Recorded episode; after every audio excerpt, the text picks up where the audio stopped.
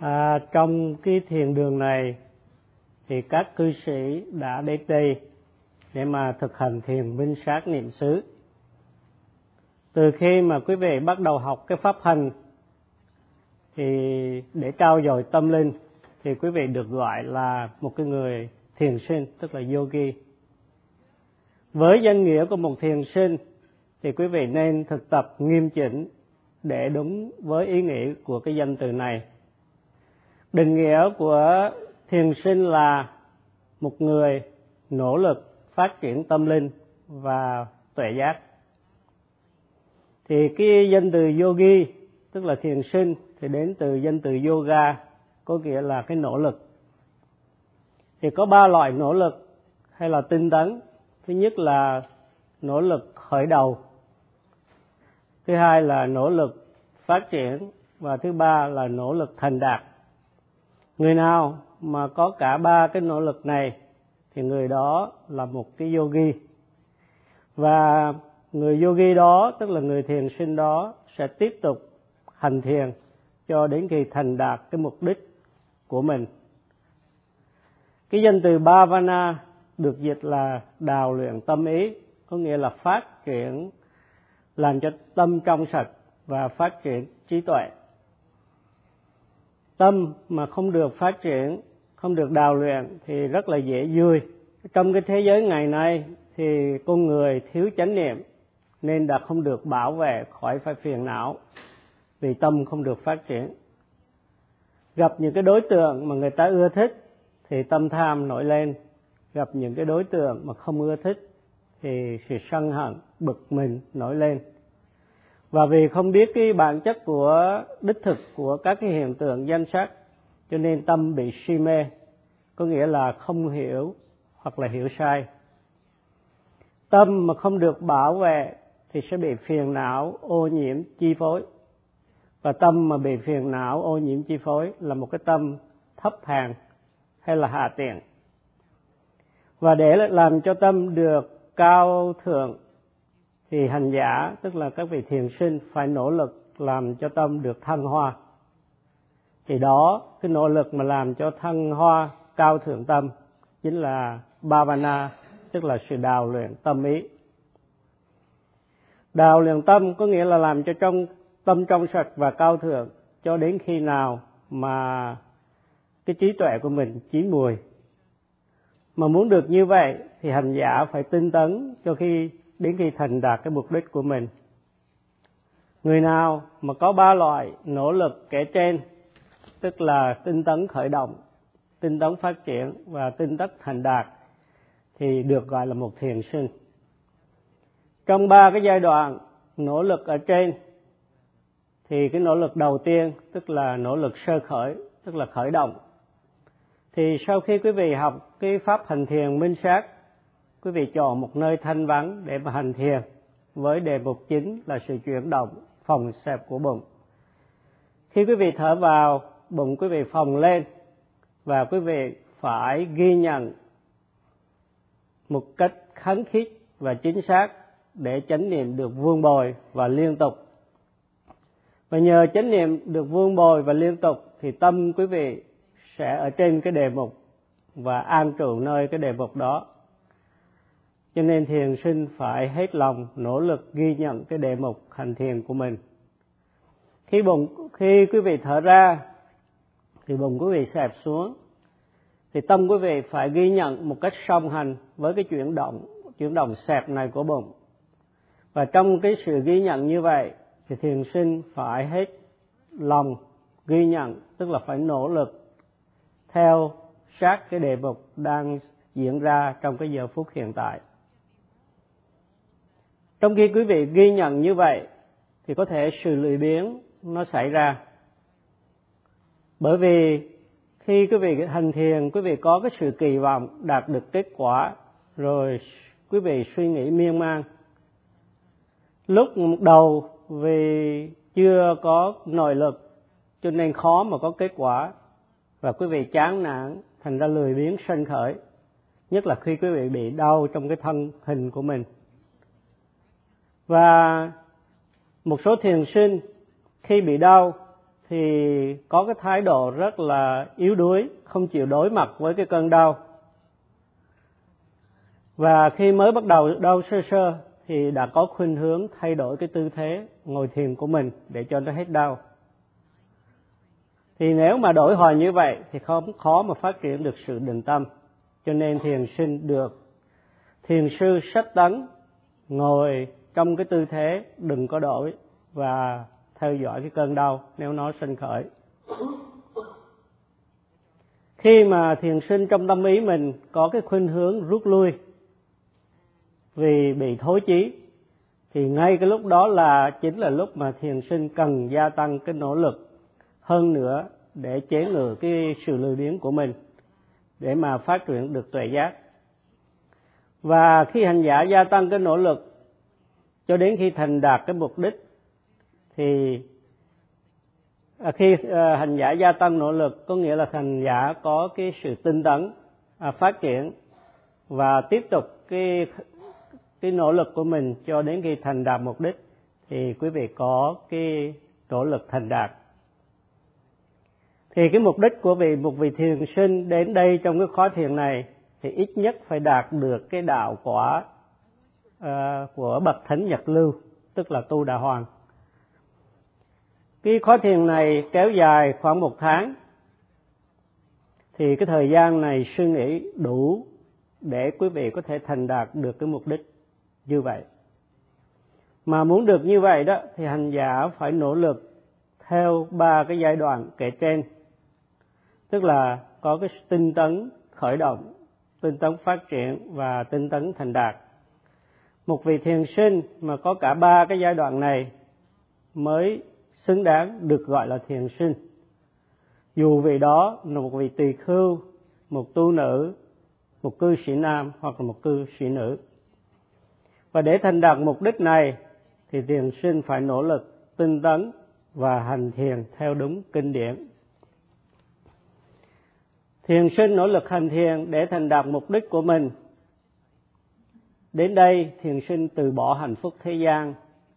Những cái vị thiền sinh trẻ tuổi bỏ những cái thú vui của giác quan ở ngoài đời. Và người mà có gia đình thì bỏ gia đình lại phía sau tạm thời, để đến đây thực tập. Nếu quý vị thực tập nghiêm chỉnh, thì quý vị sẽ gặt hái được một cái loại hạnh phúc rất là tuyệt diệu, vượt xa hạnh phúc của thế gian. Còn nếu mà lười biếng thì sẽ không bao giờ có được cái loại hạnh phúc tuyệt vời đảm bảo này. Và như vậy là quý vị mất luôn cả hai loại hạnh phúc thế gian và hạnh phúc trong giáo pháp. Hạnh phúc của thế gian so với hạnh phúc với giáo pháp thì không à, đáng là bao. Do đó mà sư sách đấng quý vị nên thực tập một cách nghiêm chỉnh và sư bảo đảm với quý vị rằng, nếu mà quý vị thực tập nghiêm chỉnh như được chỉ dẫn, nỗ lực theo ba giai đoạn kể trên, thì sư đảm bảo quý vị sẽ đạt được cái loại hạnh phúc cao thượng này. Hạnh phúc này là một loại hạnh phúc đảm bảo. Là một thiền sinh tốt, quý vị nên thực tập nghiêm chỉnh để thành đạt được cái mục đích mục đích của mình. Và trong khi thực tập để không bị hiểm nguy thì theo truyền thống từ ngàn xưa lưu lại thì quý vị được chỉ dạy hành bốn cái phép bảo vệ trước khi thực hành thiền minh sát. Thì khi mà thực hành bốn pháp bảo vệ này không những quý vị tránh được những cái sự nguy hiểm khi thực tập thiền minh sát lúc mà cái tâm định nó gia tăng có thể gặp được những hình à, ảnh ghê sợ thì quý vị có thể tránh được điều đó. Mà quý vị còn giúp lưu truyền cái bốn cái phép hành truyền thống này nữa. Tập bốn cái pháp này thì như đã được nói, quý vị không bị hiểm nguy trong khi tập thiền minh sát và giữ được truyền thống, được lưu truyền qua nhiều thế hệ. Sư sẽ vắn tắt về bốn pháp bảo vệ này. Thứ nhất là quý vị quán về những cái phẩm hạnh hay là phẩm tính của đức phật thứ hai là quý vị niệm rải tâm từ đến chúng sanh. Và thứ ba là quý vị quán cái cơ thể của mình, nó không được trong sạch hay là bất tỉnh quán. Và thứ tư là quý vị quán về sự chết hay là suy niệm về hiện tượng chết. Thứ nhất, đối với quán về phẩm tính của đức phật, thì có rất nhiều phẩm tính của đức phật, thì quý vị quán phẩm tính nào cũng được hết. Trong vô số cái phẩm tính của phật thì có chín cái phẩm tính chính yếu. Thứ nhất là thuần khiết. Thì đức phật là một cái bậc thuần khiết vì ngài đã đoạn tận tất cả những phiền não và ô nhiễm ngủ ngầm trong tâm nên tâm tư của ngài hoàn toàn trong sạch. Do đó ngài là một cái bậc mà rất là trong sạch thuần khiết. Thì phiền não nó, nó sanh khởi qua sáu cửa giác quan. Đức phật đã tận diệt được những phiền não này, nên tâm tư của ngài hoàn toàn trong sạch. Dù có gặp những cái đối tượng bất thiện đi nữa, thì tâm tư của ngài cũng không bị dao động và luôn luôn bình an. Ngài là bậc đã tận diệt tất cả những phiền não, kể tất cả những phiền não ngủ ngầm trong tâm. Và ngài hoàn toàn trong sạch, và ngài đã dạy lại chúng sanh cái phương pháp cũng để làm cho tâm ý mà không bị phiền não chi phối và trong sạch như ngài. Cái phẩm tính thứ hai là toàn giác. Đức phật là một cái bậc mà một mình đã tu tập và chứng đắc quả vị chánh đẳng chánh giác nên có cái trí tuệ toàn giác. Với cái trí tuệ này thì ngài có thể biết à, những cái điều mà ngài muốn biết. Chỉ cần hướng tâm đến cái đối tượng mà thôi và với cái trí tuệ đó, đức phật dạy phật tử có một cái trí tuệ, tức là có một sự hiểu biết, trở thành một người phật tử thông học giáo pháp được gọi là kali jana với cái pháp học và pháp hành thì à, một cái vị hành giả có thể tận diệt được những phiền não, kể cả những phiền não ngủ ngầm trong tâm. Do đó mà chúng ta nên à, quán tưởng về những cái phẩm tính của đức phật vừa kể là thuần khiết và toàn giác. Hành giả mà biết cách kiểm soát tâm ý thì sẽ làm cho tâm thân khẩu và ý của mình được trong sạch sẽ không bị ai chê trách. Và khi mà kiểm soát được tâm ý thì sẽ không bị đau khổ bởi phiền não khi mà hành giả không muốn làm hại ai hết, thì nhờ vậy mà mình có cái khả năng kiểm soát hay là tự chủ à, đối với chính mình. Nhờ có cái sự kiểm soát, tự chủ đó, hành giả tăng trưởng đức tin hơn vào đức phật. Và những cái lời mà dạy của đức phật đó được gọi là sajana, có nghĩa là cái văn hóa thật sự. À, của phật giáo.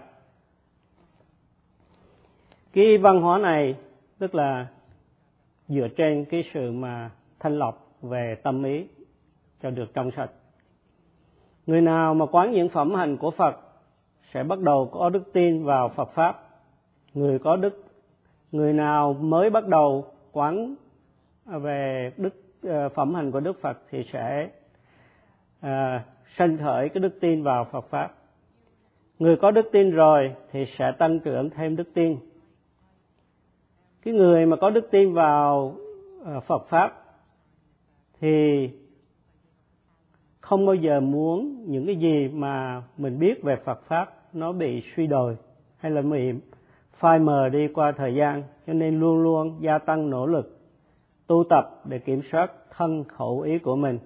Và một người như vậy đúng là một người có văn hóa thật sự rồi không những thế người đó lại muốn cho tha nhân có được cái cái bản chất văn hóa mà mình đã thành đạt nên tình nguyện làm Phật sự để phát triển Phật pháp cho tha nhân được hưởng những cái lợi ích như mình.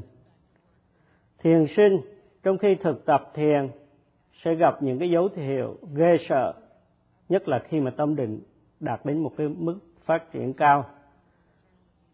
Nhưng mà với bốn cái pháp hình bảo vệ thì dù có gặp như vậy vẫn không sợ hãi. Hơn thế nữa khi mà quán cái phẩm tính của phật nó thường xuyên đều đặn thì có thể không gặp những dấu hiệu sợ hãi này.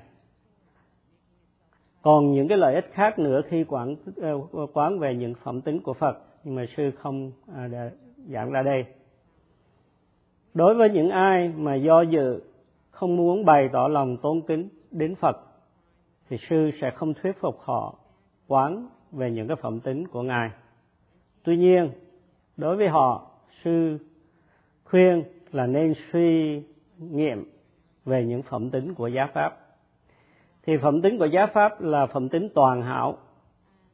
Pháp có đặc tính là toàn hảo bởi vì pháp giúp cho chúng sanh, thanh lọc, thân, khẩu và ý cho được trong sạch. Và sự thực tập giáo pháp sẽ đem lại những lợi ích rất là to lớn một cách tương đương. Ví dụ, khi mà chúng ta giữ giới như là giới không sát sanh, lý do là vì mình không muốn bị hãm hại, cho nên mình không muốn hãm hại chúng sanh khác, cho nên mình mới giữ cái giới không sát sanh. Và nhờ cái giới không sát sanh này thân của mình nó trong sạch. Và người khác không bị tai ương do mình gây ra. Trong thiền minh sát, thiền sinh cố gắng ghi nhận cái sự chuyển động phòng xẹp của đề mục, như là đề mục chính, với chánh niệm một liên tục. Song song vào đấy thì thiền sinh nỗ lực để mà khắc phục sự lười biếng không cho nó sân khởi. Nhờ có chánh niệm liên tục thì tâm ý được bảo vệ khỏi phiền não. Một khi mà tâm đã an trụ trên đề mục rồi, thì tâm không còn bị phiền não chi phối một à, thời gian rất là lâu. Nếu mà hành giả tiếp tục thực tập thì sẽ phát triển được những cái ờ, tuệ giác và trí tuệ sanh khởi làm cho mình không còn tà kiến, có nghĩa là hiểu biết sai lầm. Cho nên pháp hành quả thật là toàn hảo, vì có công năng làm trong sạch tâm và hành giả và cho hành giả hưởng được nhiều cái lợi lạc. Đối với những ai mà do dự bày tỏ lòng tôn kính đến Phật, sư một lần nữa khuyên họ nên quán phẩm tích toàn phẩm tính toàn hảo của gia pháp được nói đến vừa rồi một người mà bình thường mà quán về nhân quả cái luật nhân quả thì cũng sẽ có đức tin nơi Phật.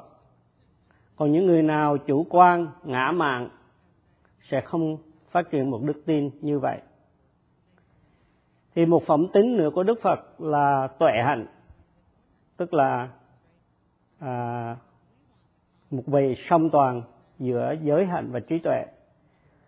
Đức phật là một cái bậc mà có cái khả năng phân biệt rõ ràng và rốt ráo những điều nên làm và không nên làm, có nghĩa là những điều thiện và những điều bất thiện.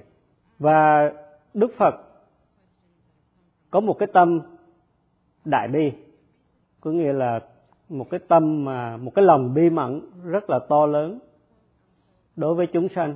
Ngài không bao giờ muốn một chúng sanh nào bị đau khổ, bị tai hại. Cho nên ngài đã giảng dạy cái giáo pháp để chúng sanh được hưởng những cái lợi ích, thoát khỏi những cái khổ đau.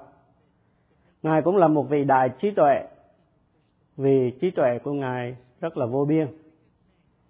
Như vậy, đức phật là một cái vị bậc mà song toàn, tức là đại trí tuệ và đại bi. Với cái khả năng này, ngài dạy chúng sanh không làm những cái điều bất thiện, làm những cái điều lành và làm cho tâm trong sạch. Vì vì phật có đại trí tuệ cũng như tâm đại bi, nên ngài có cái khả năng mà giảng dạy chúng sanh một cách rốt ráo trong cái việc mà làm trong sạch tâm ý của mình. Nếu chỉ có trí tuệ không thôi mà không có tâm đại bi thì cũng không có đủ. Ngược lại, nếu có tâm đại bi mà không có trí tuệ thì cũng thiếu sót. Và đức phật có cả hai. Cho nên ngài có cái khả năng giáo hóa được chúng sanh một cách rốt ráo để tránh điều ác, làm điều lành và giữ tâm trong sạch. Thiền sinh tập thiền minh sát, vì đức phật đã dạy được, đã dạy con đường giới định huệ, hầu hưởng được những cái lợi ích to lớn cho mình phật là một cái bậc mà đã tập thiền minh sát niệm xứ và đã tự chứng được những cái kinh nghiệm rất là uh, uh, tốt đẹp. Ngài có đầy đủ giới định huệ cho nên ngài đã đoạn tận các phiền não kể cả những phiền não ngủ ngầm trong tâm nên tâm tư hoàn toàn trong sạch. Đức phật có nhiều phẩm tính khác nữa tựa như một cái vườn đầy hoa. Những cái người mà ưa thích hoa thì không bao giờ thỏa mãn với chỉ một đóa hoa này hay một đóa hoa kia. Những người mà quán về phẩm tính của đức phật thì cũng luôn luôn muốn suy nghiệm hết những cái phẩm tức, tính của ngài mà không dừng với một phẩm tính nào hết.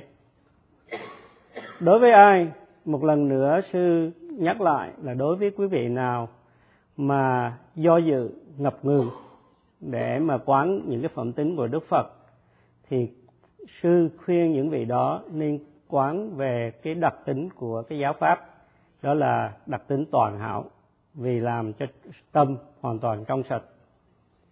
Hôm nay thì sư định giảng hết cho quý vị nghe về cái bốn pháp bảo vệ, nhưng mà đã hết giờ rồi thì sư sẽ cố gắng giảng vào ngày mai sự chấm dứt bài pháp thoại ở đây.